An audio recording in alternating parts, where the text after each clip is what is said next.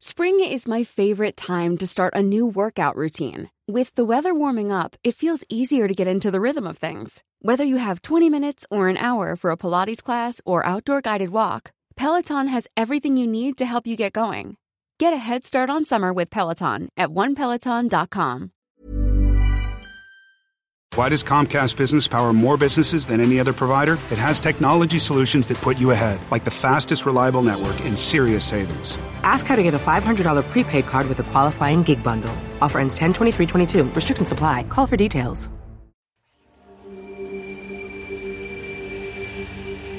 Bagong lipat. Magandang gabi sa lahat ng nakikinig. Ako si Jerome at nangyari ang karanasan kong nakakatakot noong ako'y high school. Bagong lipat kami sa bahay ng namayapa kong lola. Siya po ay tiyahin ng aking tatay na walang anak, kaya sa tatay ko na ipamana ang bahay. Matagal na siyang yumao. Pero noong 2002 lang kami lumipat doon nang makahanap ng bagong trabaho ang aking tatay sa Quezon City. Unang gabi pa lang namin doon ay balisa na ako. Pakiramdam ko kasi ay laging may nakamasid sa akin. Para ba akong sinusundan kahit saan? Isang hapon pagka-uwi ko galing eskwela, ay dumaan muna ako sa malapit na tindahan bago umuwi para bumili ng makakain. Kinausap ako ng tindero. Kumusta kayo dyan sa bahay na yan? Okay lang ba kayo? Nagtaka ako sa tanong niya. Para kasi siyang may inaasahang marinig sa akin. Tumango lang ako. Buti, hindi kayo ginunggulo ng ano dyan. Dagdag pa nito kaya nagtanong ako kung bakit. Ay, hindi niyo pa pala alam? Huwag kang magugulat ha. Nagpapakita sa bahay na yan ang matandang dating nakatira dyan. Diyan o, sa unang bintana. Hinayaan ko na lang siya at umuwi na. Pero ang totoo ay natakot ako sa sinabi niya dahil bintana iyon ng kwarto ko. Pagdating ng gabi ay nag-aayos ako ng aking gamit sa silid. Inilalabas ko sa kahon ang iba ko pang gamit. Ganun pa rin, balisa pa rin ako na parang may tao sa likuran ko kahit ako lang mag-isa. Luma na ang bahay, kaya hindi maiiwasan ang mga tunog ng langit-ngit. Pero sa pagkakataong ito ay nagmula ang langit-ngit sa likuran ko. Nilingon ko ang pinagmula ng tunog at nakita ko ang isang babae. Parang bumagsak ang puso ko sa pagkabigla. Nakakatakot ang itsura niya. Buhaghag ang buhok, magulo na tumatakip sa mukha niya.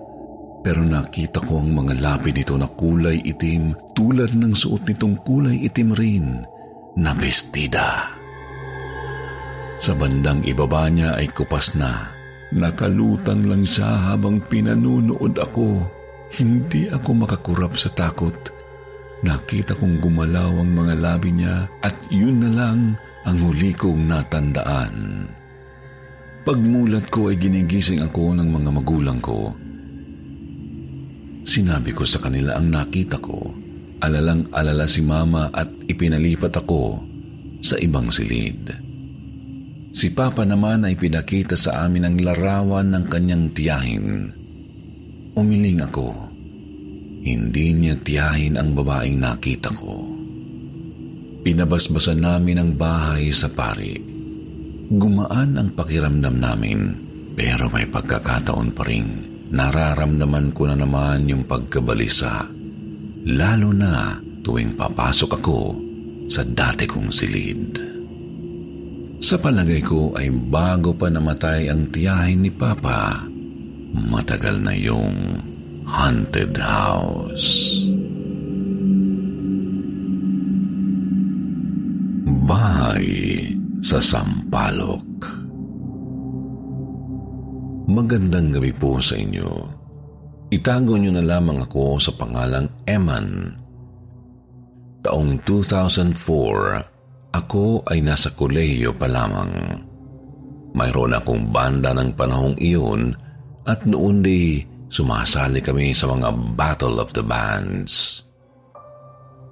Isang araw ay nagpasya kaming mag-practice sa bahay ng isa pa naming kabanda. Siya ang drummer at may drums naman siya sa kanilang bahay kaya naisipan na doon na lang. Tipid gastos din kesa mag-rent pa ng studio. Kasalukuyang tumutugtog kami ay nasulyapan kong may dumaang anino sa loob ng silid. Hindi ko iyon pinansin noong una. Pero sa isip-isip ko ay alam kong may kakaiba. Maya-maya ay may dumaan na namang anino. Doon na ako huminto sa paggitara. Nagtaka ang mga kabanda ko. Pre, ba't ka huminto? Tanong ng isa. Umiling lang ako at muling pinagpatuloy ang pagtugtog. Inabot kami ng gabi sa pag-iinsayo kaya naman naisipan naming doon na makitulog. Sakto naman noong nasa kalagitnaan na kami ng kahimbingan ay nawalan ng kuryente.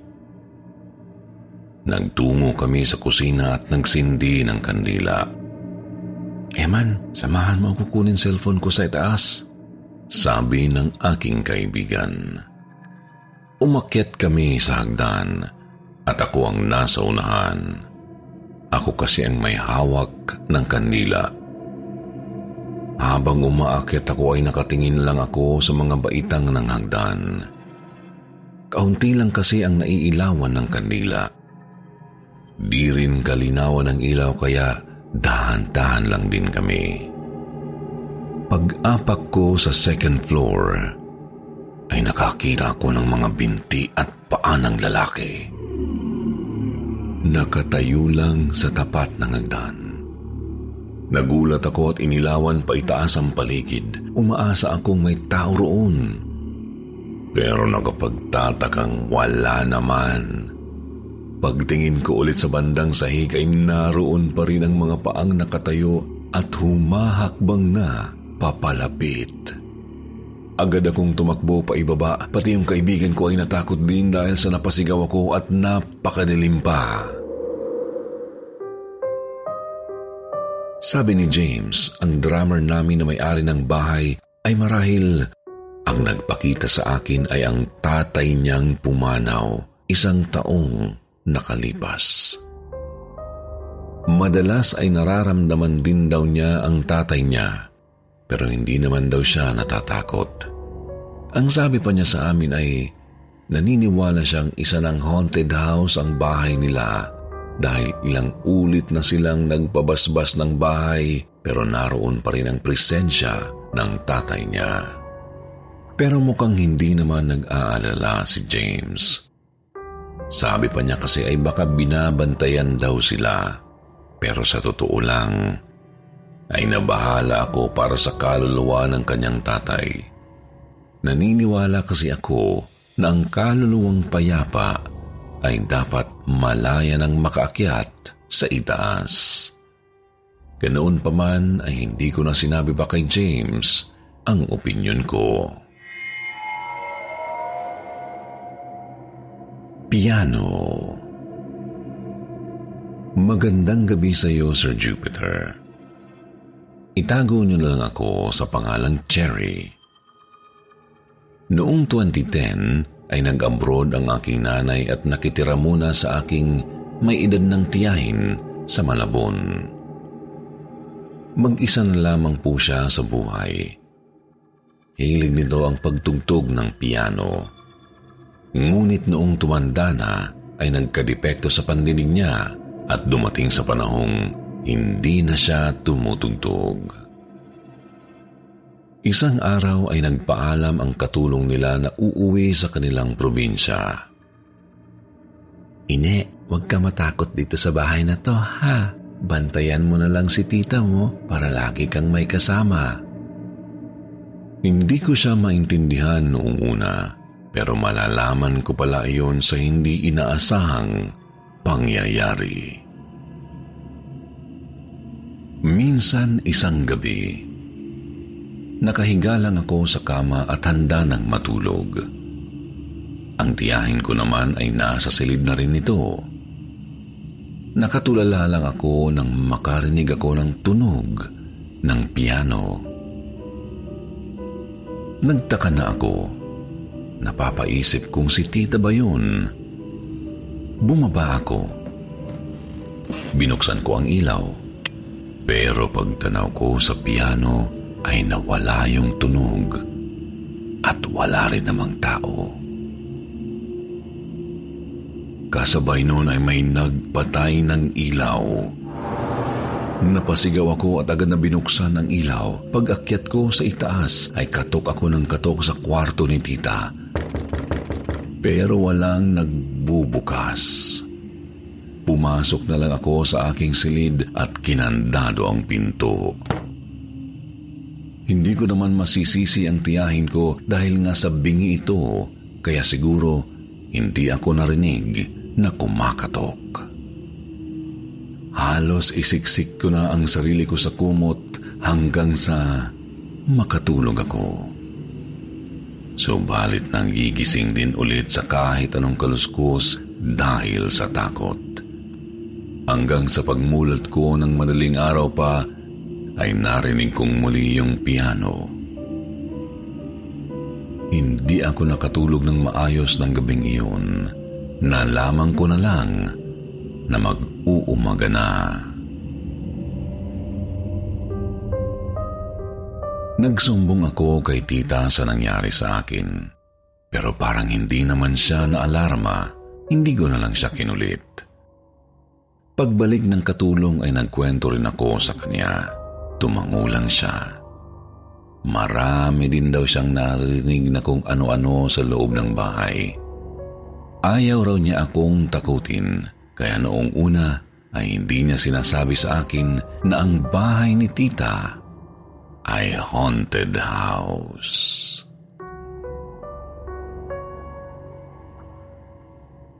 Lalaking Nakaberde Magandang gabi, Sir Jupiter. Itago niyo na lang ako sa pangalang Elise.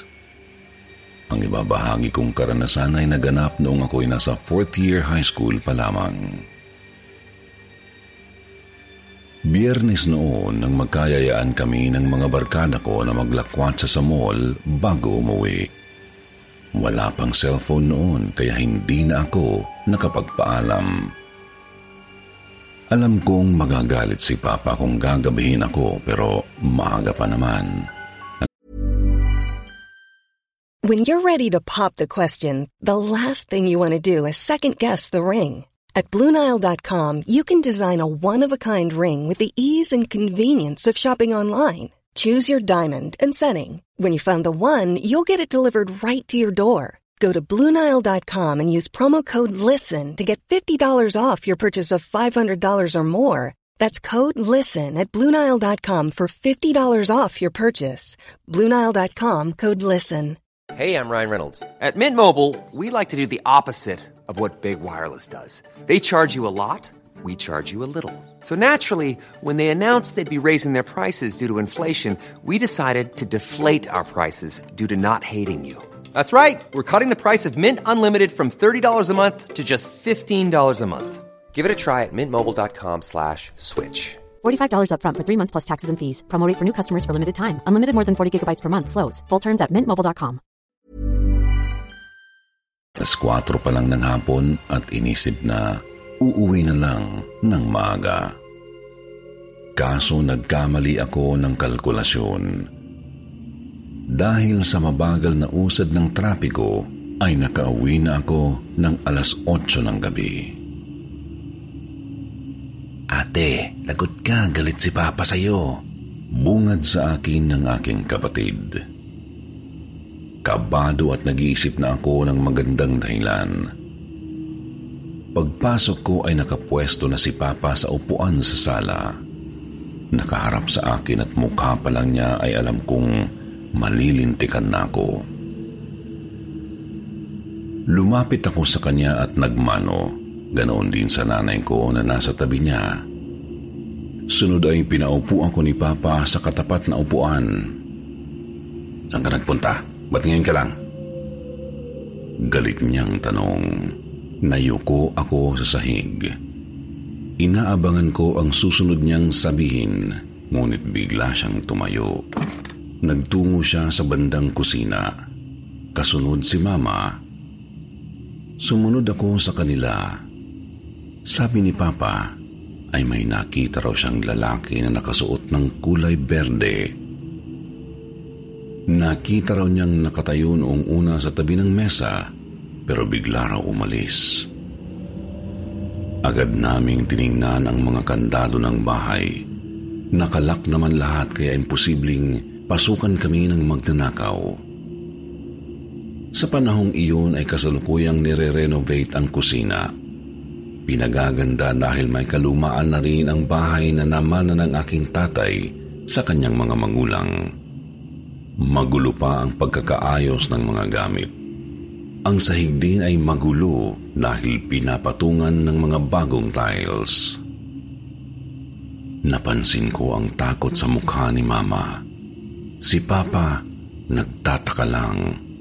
Pero ako ay tuwang-tuwa dahil naudlot ang paninermo niya sa akin. Masaya akong umakyat sa itaas upang magpalit ng damit pang bahay. Maya-maya ay may kumatok sa aking kwarto. Hindi ako sumagot noong una dahil baka pababain ako ulit at ituloy ang panenermon, kaya't minabuti ko na lang na magpanggap na natutulog. Subalit, nasundan iyon ng pagkaskas. Para bang kinakalmot gamit ng kuko ang pinto. Ano Arvin? Anong kailangan mo? Sabi ko pa sa pag-aakalang kapatid ko ang may gawan yun. Nagantay akong sandali. Walang sumasagot, pero may kumatok na namang muli. Bumangon na lang ako at pagbukas ko sa pinto ay wala namang katao-tao. Ako lamang mag-isa sa ikalawang palapag. Bumalik ako sa kama at ilang sandali pa ay nakatulog rin. Nagising akong kumakalam ang sikmura. Hindi kasi ako nakapaghapunan. Pagkita ko ay napakadilim na sa labas. Madaling araw na dahil tahimik na rin. Akmang babangon ako nang makarinig ako ng tatlong katok. Nagtaka ako kung sino pa ang gising sa amin. Pagbukas ko ay wala namang tao. Kinabahan na ako. Naalala ko kasi yung sinabi ni Papa na nakita niyang lalaki sa kusina. Hindi na ako nakakain ng gabing iyon at nakatulugan na lamang ang gutom. Kinaumagahan ay nanlaki ang mga mata ni Papa nang sabihin ko sa kanya ang kumatok sa aking silid. Pati rin daw kasi sa kwarto nila mama ay may kumatok din. Ilang araw, linggo at taon ng lumipas ay katakatakang nagkaroon ng di kaaya-ayang bisita ang bahay namin. Madalas ay may kumakatok sa mga pinto namin. Umabot pa nga sa puntong natutulog kaming lahat sa iisang silid dahil natatakot kami ng dalawa kong kapatid. Hindi namin alam kung paano naging haunted house ang bahay namin. Pero tanda ko ang kwento ni Papa. Isang madaling araw noong siya'y nasa kolehiyo ay abala siya sa paggawa ng school project nang biglang may kumatok sa kanyang silid. Pagbukas niya sa pinto ay wala namang tao. Madalas daw sa madaling araw ay ganoon ang nararanasan niya at nawala lang daw yun bigla noong pinaayos at pinalaki nila ang bahay. Minsan kasing napag-usapan namin iyon ay mayroon kaming haka-haka. Marahil sa tuwing ipinaparenovate ang bahay ay naliligaw ang kaluluwang iyon dahil sa pagbabago ng pwesto ng kusina, salas at iba pang silid. Ilang taon ang lumipas ay lumisan rin kami sa bahay na iyon at nagpunta rito sa Australia. Ang nakatira doon ngayon ay ang aking pinsan at pamilya niya. Isang araw noong magkwentuhan kami, ay nabanggit niya sa akin na may kakaiba daw sa bahay. Parang daw kasing haunted house.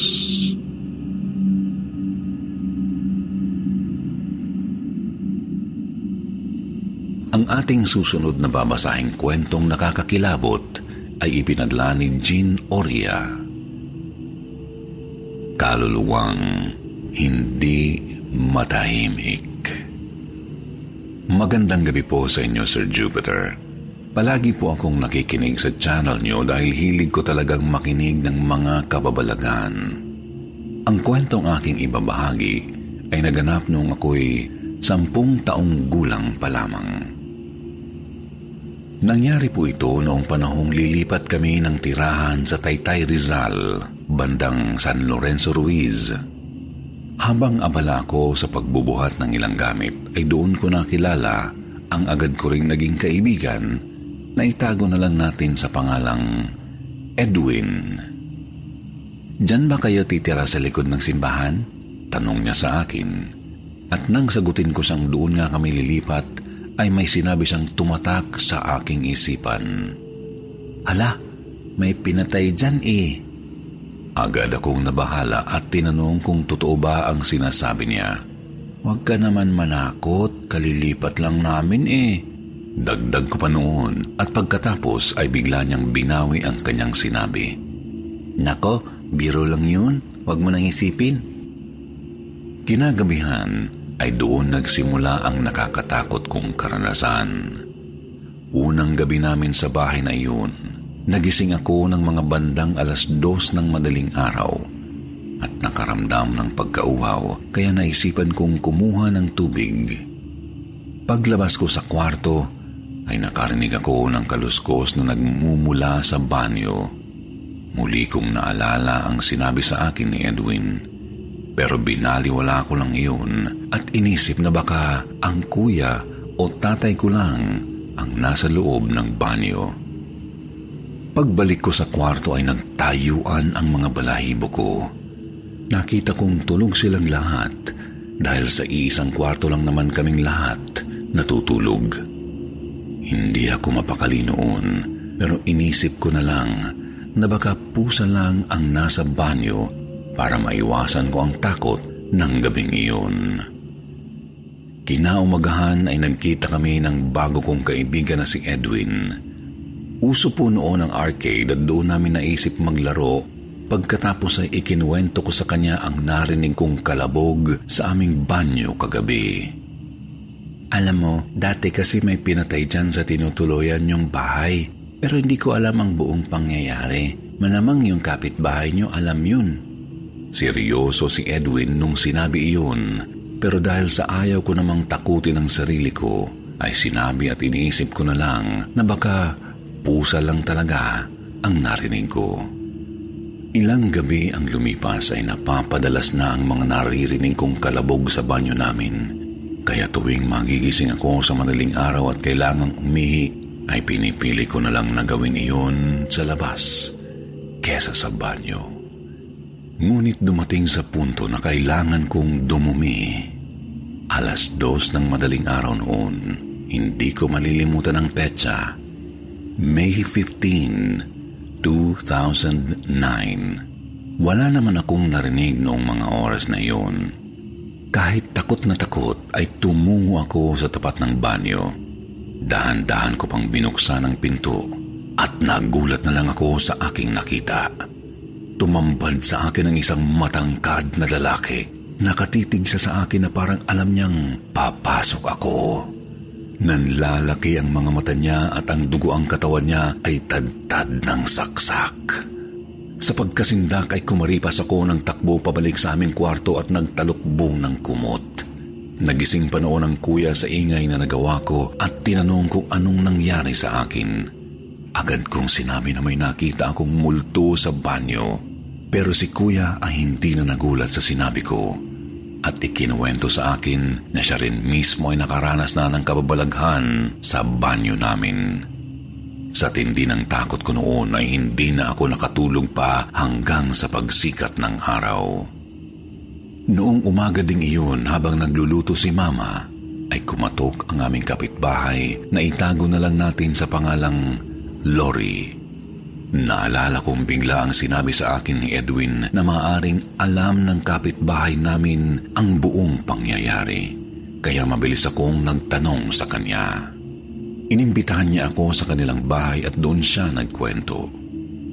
Noon ay tinirhan daw iyon ng isang lalaking matangkad at mistiso na nagngangalang Roger. Habulin daw siya ng babae at may nagkagusto sa kanyang isang magandang babae, ngunit mayroon ng asawa. Madalas ang babaeng yun daw ay bumibisita sa bahay ni Roger, ngunit noong malaman ng asawa ng babae ang bahay ni Roger ay sinugod yun at pinagsasaksak sa loob ng banyo.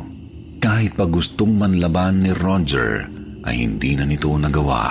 Napag-alaman din na adik ang lalaking iyon kaya raw hindi natakot pumatay ng tao dahil lang sa selos. Pag-uwi ko sa bahay ay agad kong kinwento yun kay kuya. Isang araw ay dumating ang panahong nawala rin ang takot ko dahil kinailangan naming lumipat sa Maynila. Masaya ako noon, pero sa kabilang banda ay naawa ako sa lalaking iyon. Napaisip ako na hindi matahimik ang kanyang kaluluwa.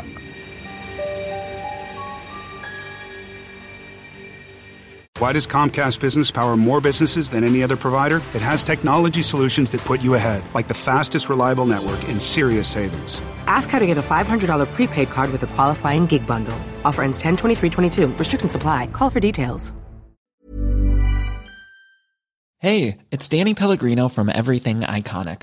Ready to upgrade your style game without blowing your budget? Check out Quince. They've got all the good stuff shirts and polos, activewear, and fine leather goods, all at 50 to 80% less than other high end brands. And the best part? They're all about safe, ethical, and responsible manufacturing. Get that luxury vibe without the luxury price tag. Hit up quince.com slash upgrade for free shipping and 365 day returns on your next order. That's quince.com slash upgrade.